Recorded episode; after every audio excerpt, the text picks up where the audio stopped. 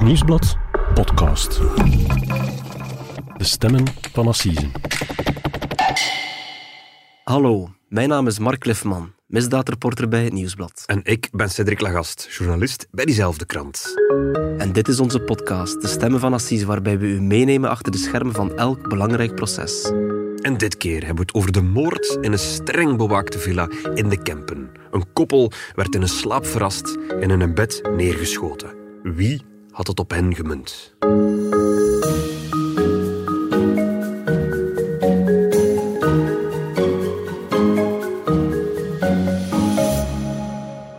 Dag Cedric. Dag Mark. Cedric, eh, welkom terug in onze podcaststudio op Linkeroever. Dank je Voor de eerste keer in 2024. Ja, Misschien eerst ook jou eh, heel graag een, een fantastisch nieuw jaar toegewenst. dank je wel. en uiteraard ook aan, aan, alle luisteraars een fantastisch jaar Ja, toegewenst. een jaar met veel podcasts, hopelijk. Eh, heel veel goede podcasts ook, hopelijk. Ja. Laten we misschien dan naar de kern van de zaak gaan, want waar gaan we het vandaag over hebben? Over welke zaak? We gaan het hebben over een moordzaak die deze week vrijdag eh, voor het Hof van Assisen in Antwerpen verschijnt. Het is een, een zaak, een heel spraakmakende zaak, waar al heel veel krantenartikels over geschreven zijn de afgelopen jaren. We hebben er allemaal al over geschreven. Ja, want het, het is ook een moord die ondertussen al eh, van meer dan 15 jaar geleden dateert. Het is een zaak waar, waar heel veel speurders zich al de tanden op hebben stuk gebeten, zou je kunnen zeggen. En waarover gaat het dan precies? Wel, eh, het gaat over een home invasion in, in, in een chique villa in Merksplas. Ligt in de Noorderkempen.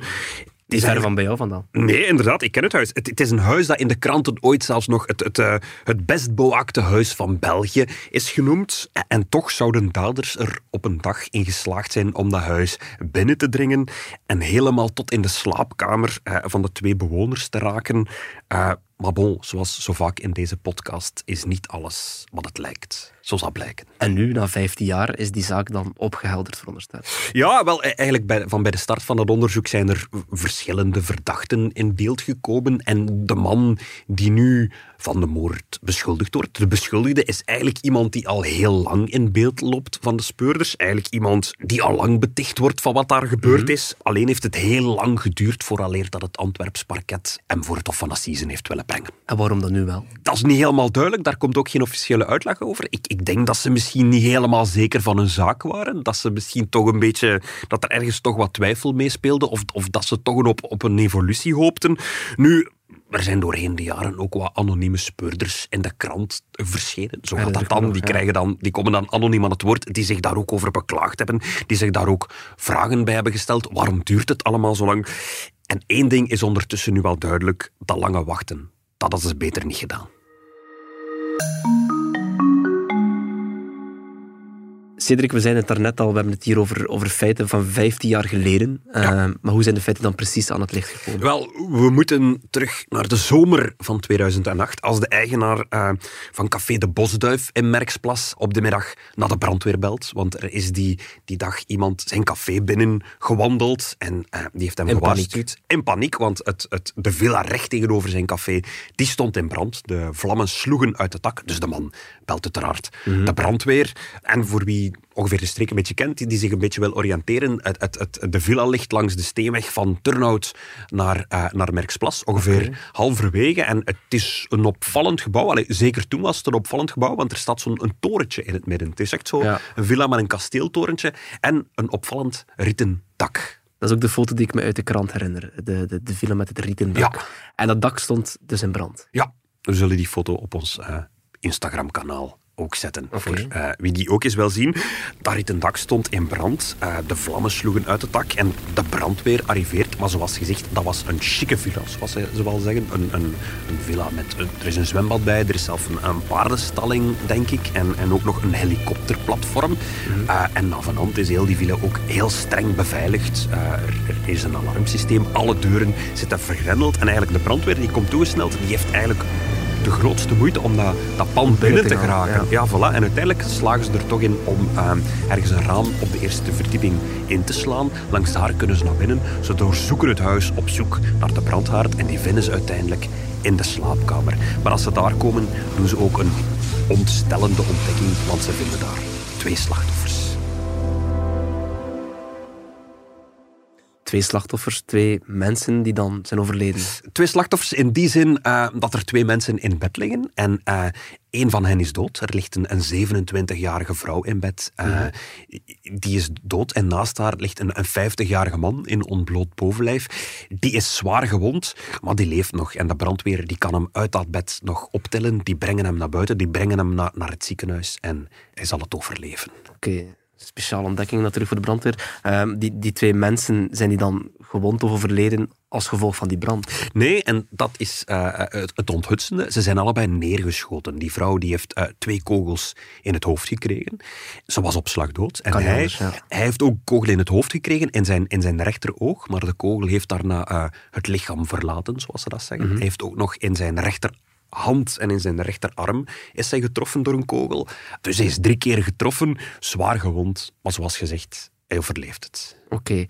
Je zegt daar ook verwondingen aan die arm. Zijn ja. dat dan afweerwonden of zo? Dat zou je aan denken, hè, want meestal is dat zo in situaties. Als iemand met een mes of een wapen aangevallen wordt, je heft automatisch ja. je arm op en, en daarmee vang je dan de, de eerste ja, messteken of schoten op. Dus dat is dat ze ook aan denken, denk ja, ik. Dus dat verklaart dan wel die, die verwonding aan de arm. Ja. Uh, maar dan heb je ook nog die brand.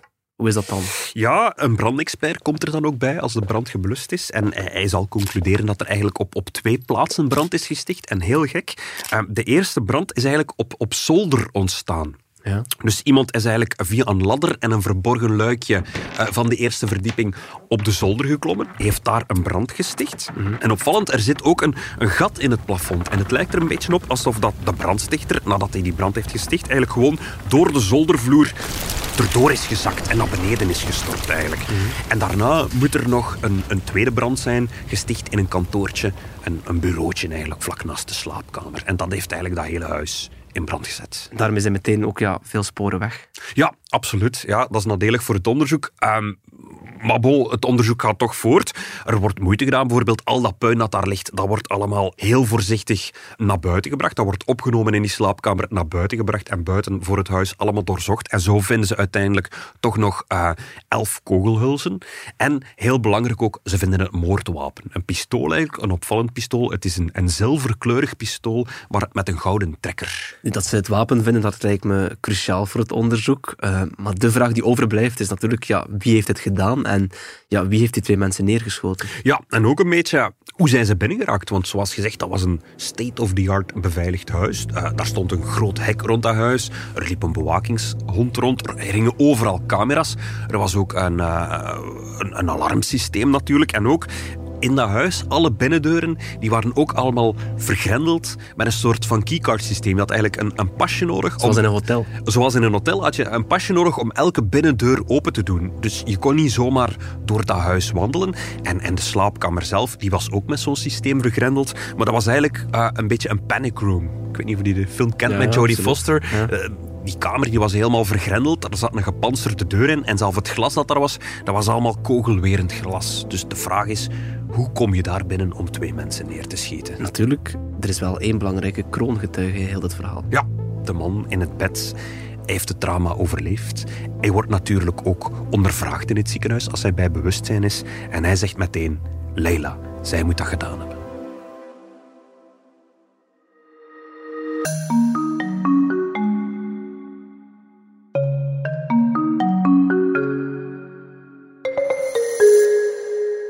Cedric, Leila heeft het gedaan. Dat is wat de kroongetuige verklaart. Dat Ja. is meteen ook heel belangrijk lijkt me. Er meteen een hoofdverdachte in het vizier. Maar misschien moeten we beginnen bij het begin. En, en, en vertel eens meer. Ja, wie, wie heeft de brandweer, wie heeft de politie daar nu eigenlijk aangetroffen in die woning? Want veel weten we nog niet over Nee, hem. er ligt een koppel in het bed, maar het is de man. De, de man die ze vinden, dat is eigenlijk de, de bewoner van het pand. Hij woont daar ehm, alleen. Het is een, een vijftiger, een Nederlander. Hij heet Wim Beckman. En het is een, eh, een opvallende figuur. Een, een brede, ehm, brede, grote man eigenlijk. Een kale man met een bril. En het is iemand die naar verluid fortuin heeft gemaakt met de import en export van gsm-toestellen. Een Nederlander dus die in België woont. Ja, altijd. een welgestelde Nederlander. En eh, ik zeg het, ik ken de streek een beetje, is zeker niet alleen. Daar wonen wel nog meer Nederlanders. Die, we zitten vlak aan, aan de grens met Nederland natuurlijk. Eigenlijk is het zelfs zo dat er veel meer Nederlanders aan, aan de Belgische grens zijn komen wonen dan omgekeerd. Dan Belgen die a- aan de overkant aan de Nederlandse grens zijn komen wonen.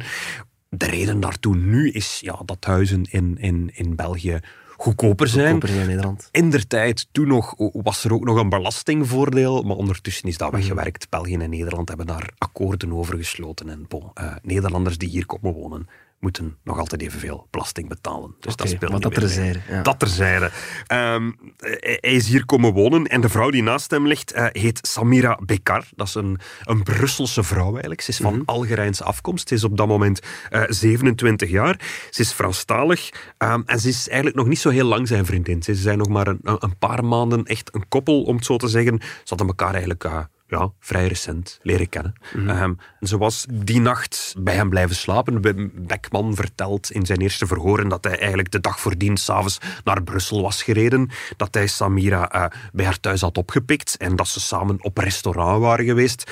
Daarna eh, hadden ze nog een paar Brusselse nachtclubs bezocht. Eh, en rond vijf uur s'nachts waren ze uiteindelijk terug bij hem thuis in Merksplas toegekomen. Ze waren samen gaan, gaan slapen. En zegt hij, ik had een slaappil genomen, ik heb die genomen. Ik ben als een blok in slaap gevallen. En po, het eerste wat ik me terug herinner, is dat ik wakker word in het ziekenhuis. En van die overval, die hele schietpartij, daar herinnert hij zich niets meer van. Daar weet hij niks van, hij heeft daar doorgeslapen, denkt hij. Dat is een beetje gek, want ja, hij zou toch de overvallers toch moeten gezien hebben, of niet? Omdat hij een naam had wijst. Ja, maar hij zegt, hij, heeft het over een zekere Leila. Hij zegt, Ja. Leila moet dat gedaan hebben. Daarmee bedoelt hij eigenlijk zijn ex-vriendin. Hij was zo'n tien jaar samen geweest met een zekere Leila. Iemand uit het Antwerpse. Maar sinds april was die relatie voorbij. En, en sindsdien was hij samen met Samira. Oké, maar ja, goed, wat er ook van zei, ik veronderstel dan dat, dat de politie wel meteen ja, op zoek gaat naar die Leila Ja. En op zoek gaat naar die nieuwe partner eh, om, om hen te ondervragen. Ja, en ze vinden hen ook. Dat gebeurt uit- uiteindelijk anderhalve week later, op 7 augustus.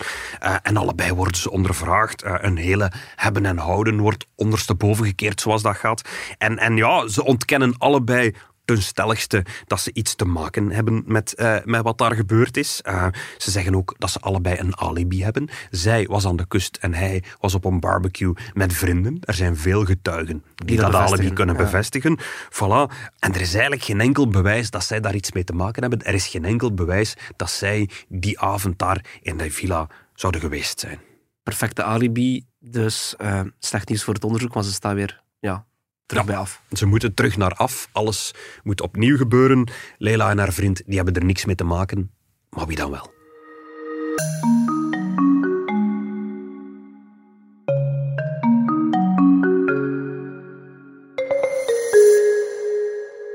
Cedric, de, de hoofdverdachte in het onderzoek eh, naar, naar deze moord en moordpoging, is, is onschuldig. We zeiden het al, ze- die heeft het perfecte alibi.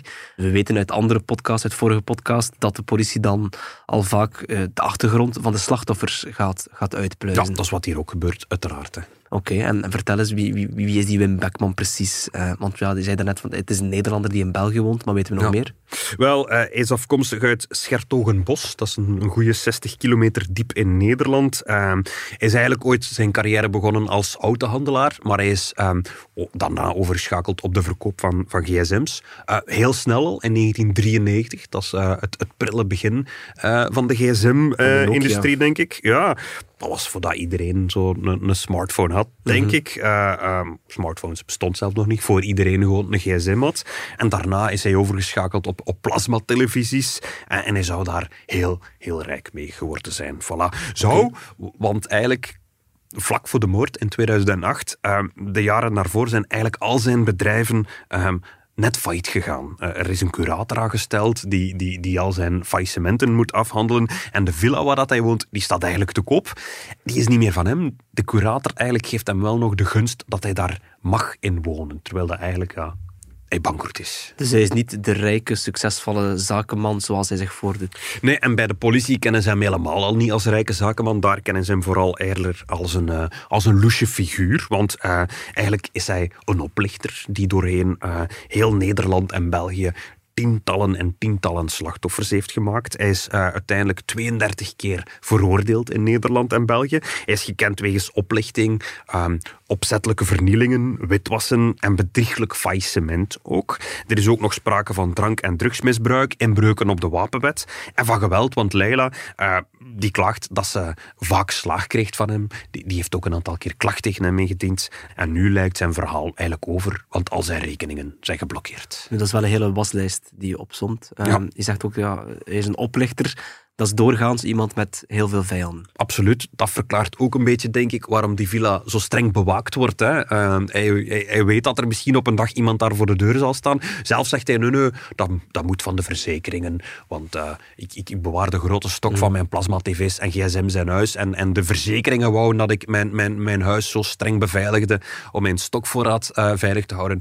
Ik denk dat misschien de vrees voor, voor gedupeerden ook daar iets mee te maken heeft. Ja. Maar bo, um, de politie onderzoekt dat spoor ook. Ze, gaan naar wie zijn zijn vijanden, wie, wie zijn de mensen die hij allemaal benadeeld heeft. En er is uiteindelijk ook een ex-zakenpartner van hem die in de media het verhaal vertelt dat hij weet wie dat die inval gedaan heeft. Hij heeft het over twee Albanezen en een Georgische gangster. Dat zouden mensen uit het Antwerpse portiersmilieu zijn uh, die die nacht zijn langsgekomen. Nu, dat wordt allemaal onderzocht, maar uiteindelijk de politie kan daar geen verdachte vinden. Ze vinden daar geen daders. En hoe is hij dan in contact gekomen met Samira? Hoe hebben zij elkaar leren kennen? Wel, hij was een fervent bezoeker uh, van topless bars en stripclubs. En in een van die stripclubs in Brussel zou hij haar zijn tegengekomen, want zij was een stripteaseuse. Hij heeft haar gezien, hij is voor haar gevallen, hij is verliefd geworden. Obsessief verliefd, zo zeggen kennissen van hem. Uh, en voilà, ze zijn op vakantie naar Dubai geweest. Hij heeft daar overtuigd, zegt hij, om te stoppen met het beroep. Uh, ze mocht in zijn zaak komen werken. Ze werd verkoopster van plasma-tv's. Dat was de bedoeling. Uh, nu, hij verkocht die plasma-tv's vooral in, in Vlaanderen en Nederland. Zij was Franstalig en sprak geen Nederlands. Mm -hmm. Maar dat bleek maar een kleine handicap. Uh, ze mocht gewoon in zijn zaak beginnen. En zou het kunnen zijn dat de dader of daders dat ze het eigenlijk op haar hadden gemunt en niet zozeer op hem? O, ook dat wordt onderzocht, want ze was 27 jaar, maar ze was voordien al twee keer getrouwd geweest. En ze was daarnaast nog samen geweest met nog een derde man. Nu, al die drie mannen die worden ook allemaal onder de loep genomen. Uh, maar ook allemaal hebben zij een alibi. Of is er geen enkel bewijs dat zij daar in de villa geweest zijn. Ook dat spoor loopt eigenlijk dood. Dus conclusie, we zijn nog steeds bij af. Er is nog altijd geen stap dichter Nee. de moordenaars. En, en, het duurt nog een goed half jaar tot na de moord, denk ik, uh, dat een aantal van die speurders plots toch een aantal uh, opmerkelijke vaststellingen doen. En die vaststellingen um, die zorgen ervoor dat het onderzoek toch een aparte, onverwachte wending krijgt.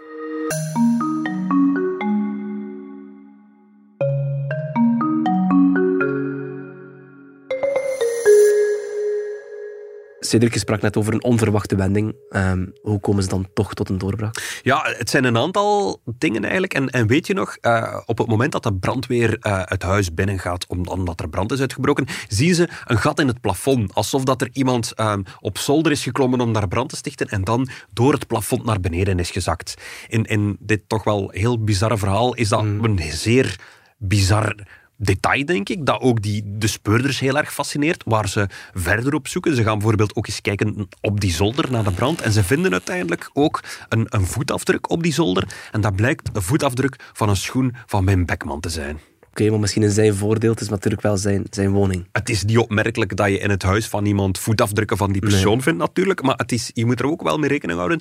Um, het is een beetje een verborgen zolder. Het is geen zolder met een vaste trap of zo. Het, om die, op die zolder te geraken moest je eigenlijk in de badkamer, in het plafond, een, een, een paar plafondtegels wegduwen. En dan uh, moest je weten dat je daar je ladder kon zetten. En zo kon je op, op, op, op die zolder geraken. Het is eigenlijk ja, een, een geheime zolder. Niet veel, niemand wist dat daar een zolder was eigenlijk. Niet echt wat een inbreker zou weten. Nee, voilà. Zou een inbreker dat weten, dan, dan moet hij toch wel ofwel voorkennis hebben... Of, of uitzonderlijk bouwinzicht. Of voilà, je moet weten, hij moet van buiten al kunnen zien, ah, daar zal een, een zolder zijn. Maar bon, ze kijken ook eens naar het uh, medisch rapport dat opgesteld is over Wim Beckman.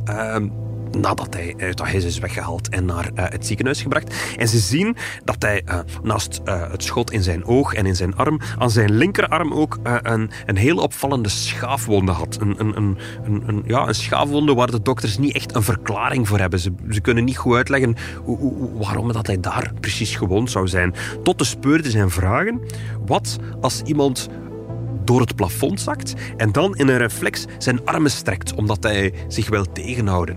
Zou dat die verwonding kunnen verklaren? En, en de dokters die knikken en die zeggen ja, dat zou eigenlijk een perfecte verklaring zijn om uit te leggen waarom dat hij daar aan zijn linkerelleboog gekwetst is.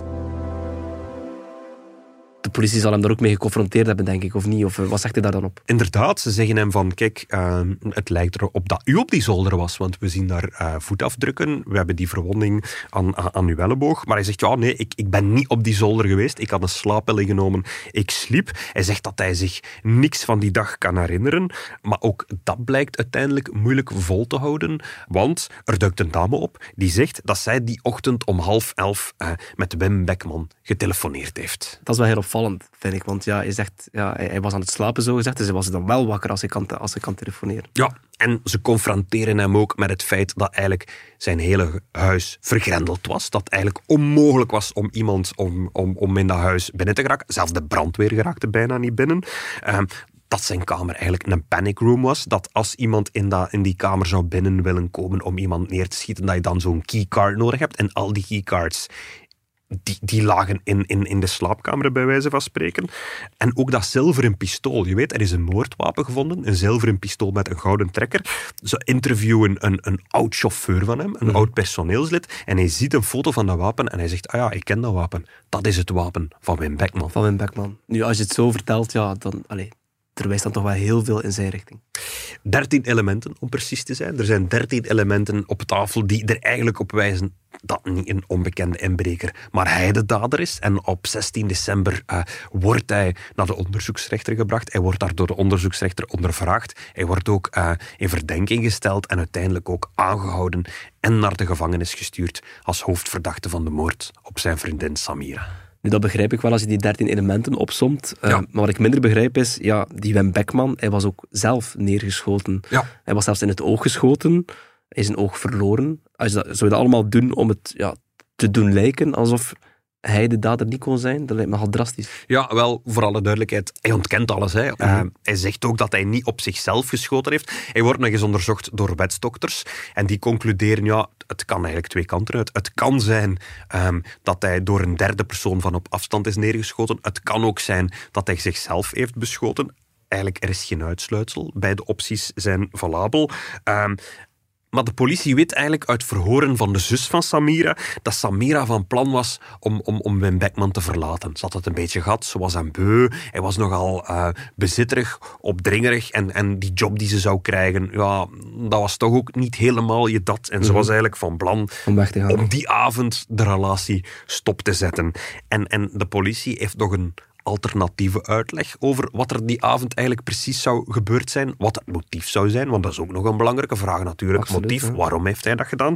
Ze kijken daarvoor naar iets dat gebeurd is op 6 juli. Dat is ongeveer drie weken vooraleer uh, dat de brand daar uitbreekt. Mhm. Die avond uh, heeft Samira in paniek vanuit West-Vlaanderen naar de politie van, van Merksplas gebeld. In paniek omdat ze dacht dat Wim Beckman uh, die avond uit het leven zou stappen. Ze dacht dat hij er een einde aan zou maken. Dus de politie die, die snelt naar die villa toe. Ze komen dat toe. Um, Wim Beckman doet de deur open. Hij lacht het een beetje weg. Hij zegt, maar nee, ja, er is niks aan de hand. Er gaat er niks gebeuren. De politie vertrekt weer. Maar drie weken later komt dat verhaal toch weer naar boven. Blijft dat hangen en denken ze, uh, misschien heeft er hier toch iets mee te maken. Namelijk dat Wim Beckman uit het leven wilde stappen. Ja, en de piste dat ze daarbij volgen is een beetje van ja, dat hij inderdaad uit het leven wilde stappen.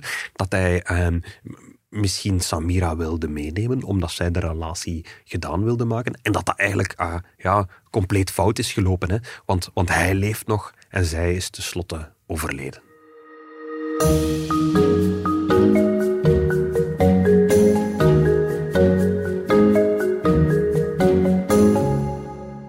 Cedric, een heel merkwaardig dossier. Um, nu vrijdag start het assiseproces uh, rond de moord op Samira Bekar. Ja. Um, we zeiden het al, we zijn ondertussen 15 jaar later.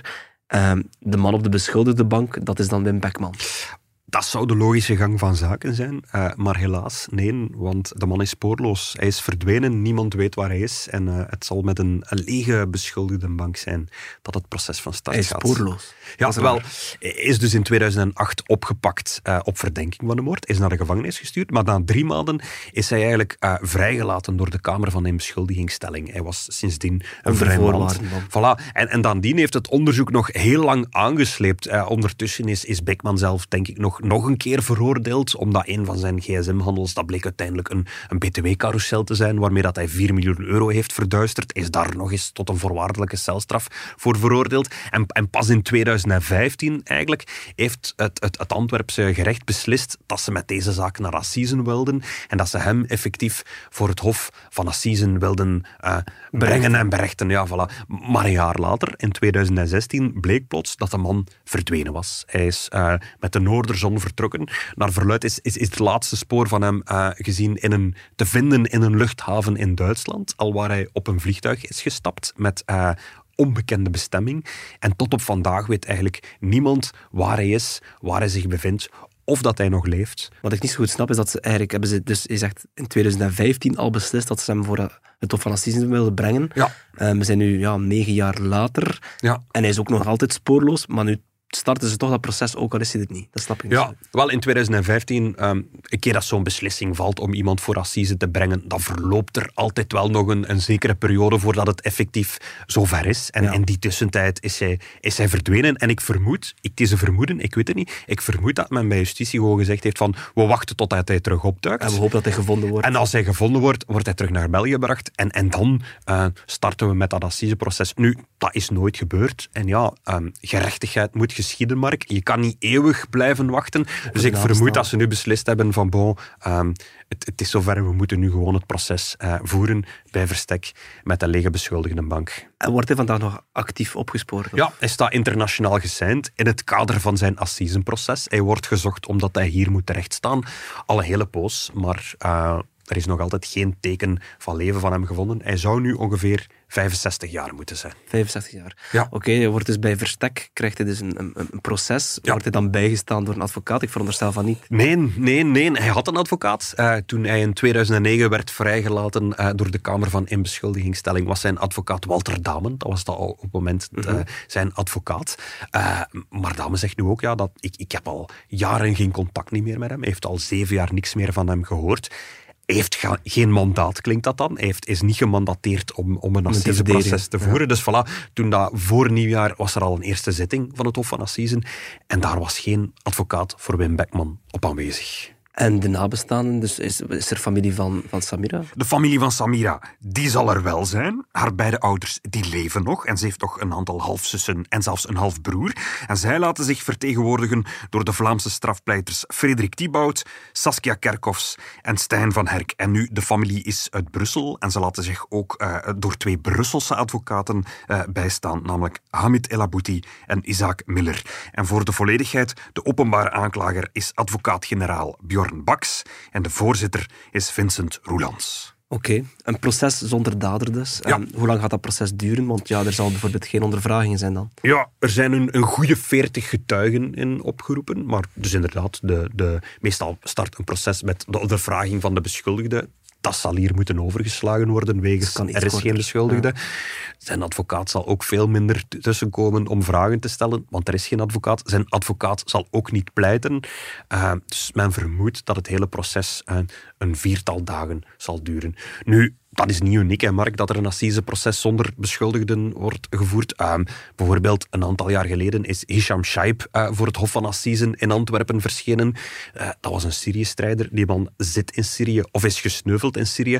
Dat weten we niet. Maar hij was ook niet aanwezig. En, en heel recent nog in Leuven is, is, het, is het proces gevoerd over de, over Juist, de moord op drie Vlaamse paters in Guatemala. Ook daar zat niemand in de beschuldigde bank. Het is niet uniek. Toch wel een merkwaardige zaak. We zullen het sowieso ook opvolgen eh, in, onze, in de krant, op onze website, op onze Instagram-pagina. Absoluut. Cedric, heel erg bedankt om dit zo eh, uitvoerig te komen eh, toelichten. Dan is Mark. voor ons denk ik de kop eraf voor 2024. Ja. Met een eerste aflevering van De Stemmen van Assisen. En volgende week zijn we er terug met een nieuwe aflevering. Tot volgende week. Tot volgende week. Dit was De Stemmen van Assisen, een podcast van het Nieuwsblad. De stemmen waren deze week van Mark Cliffman en van mezelf, Cedric Lagast. De montage gebeurde door Benjamin Hertogs van House of Media en de productie was in goede handen bij Bert Heijvaart.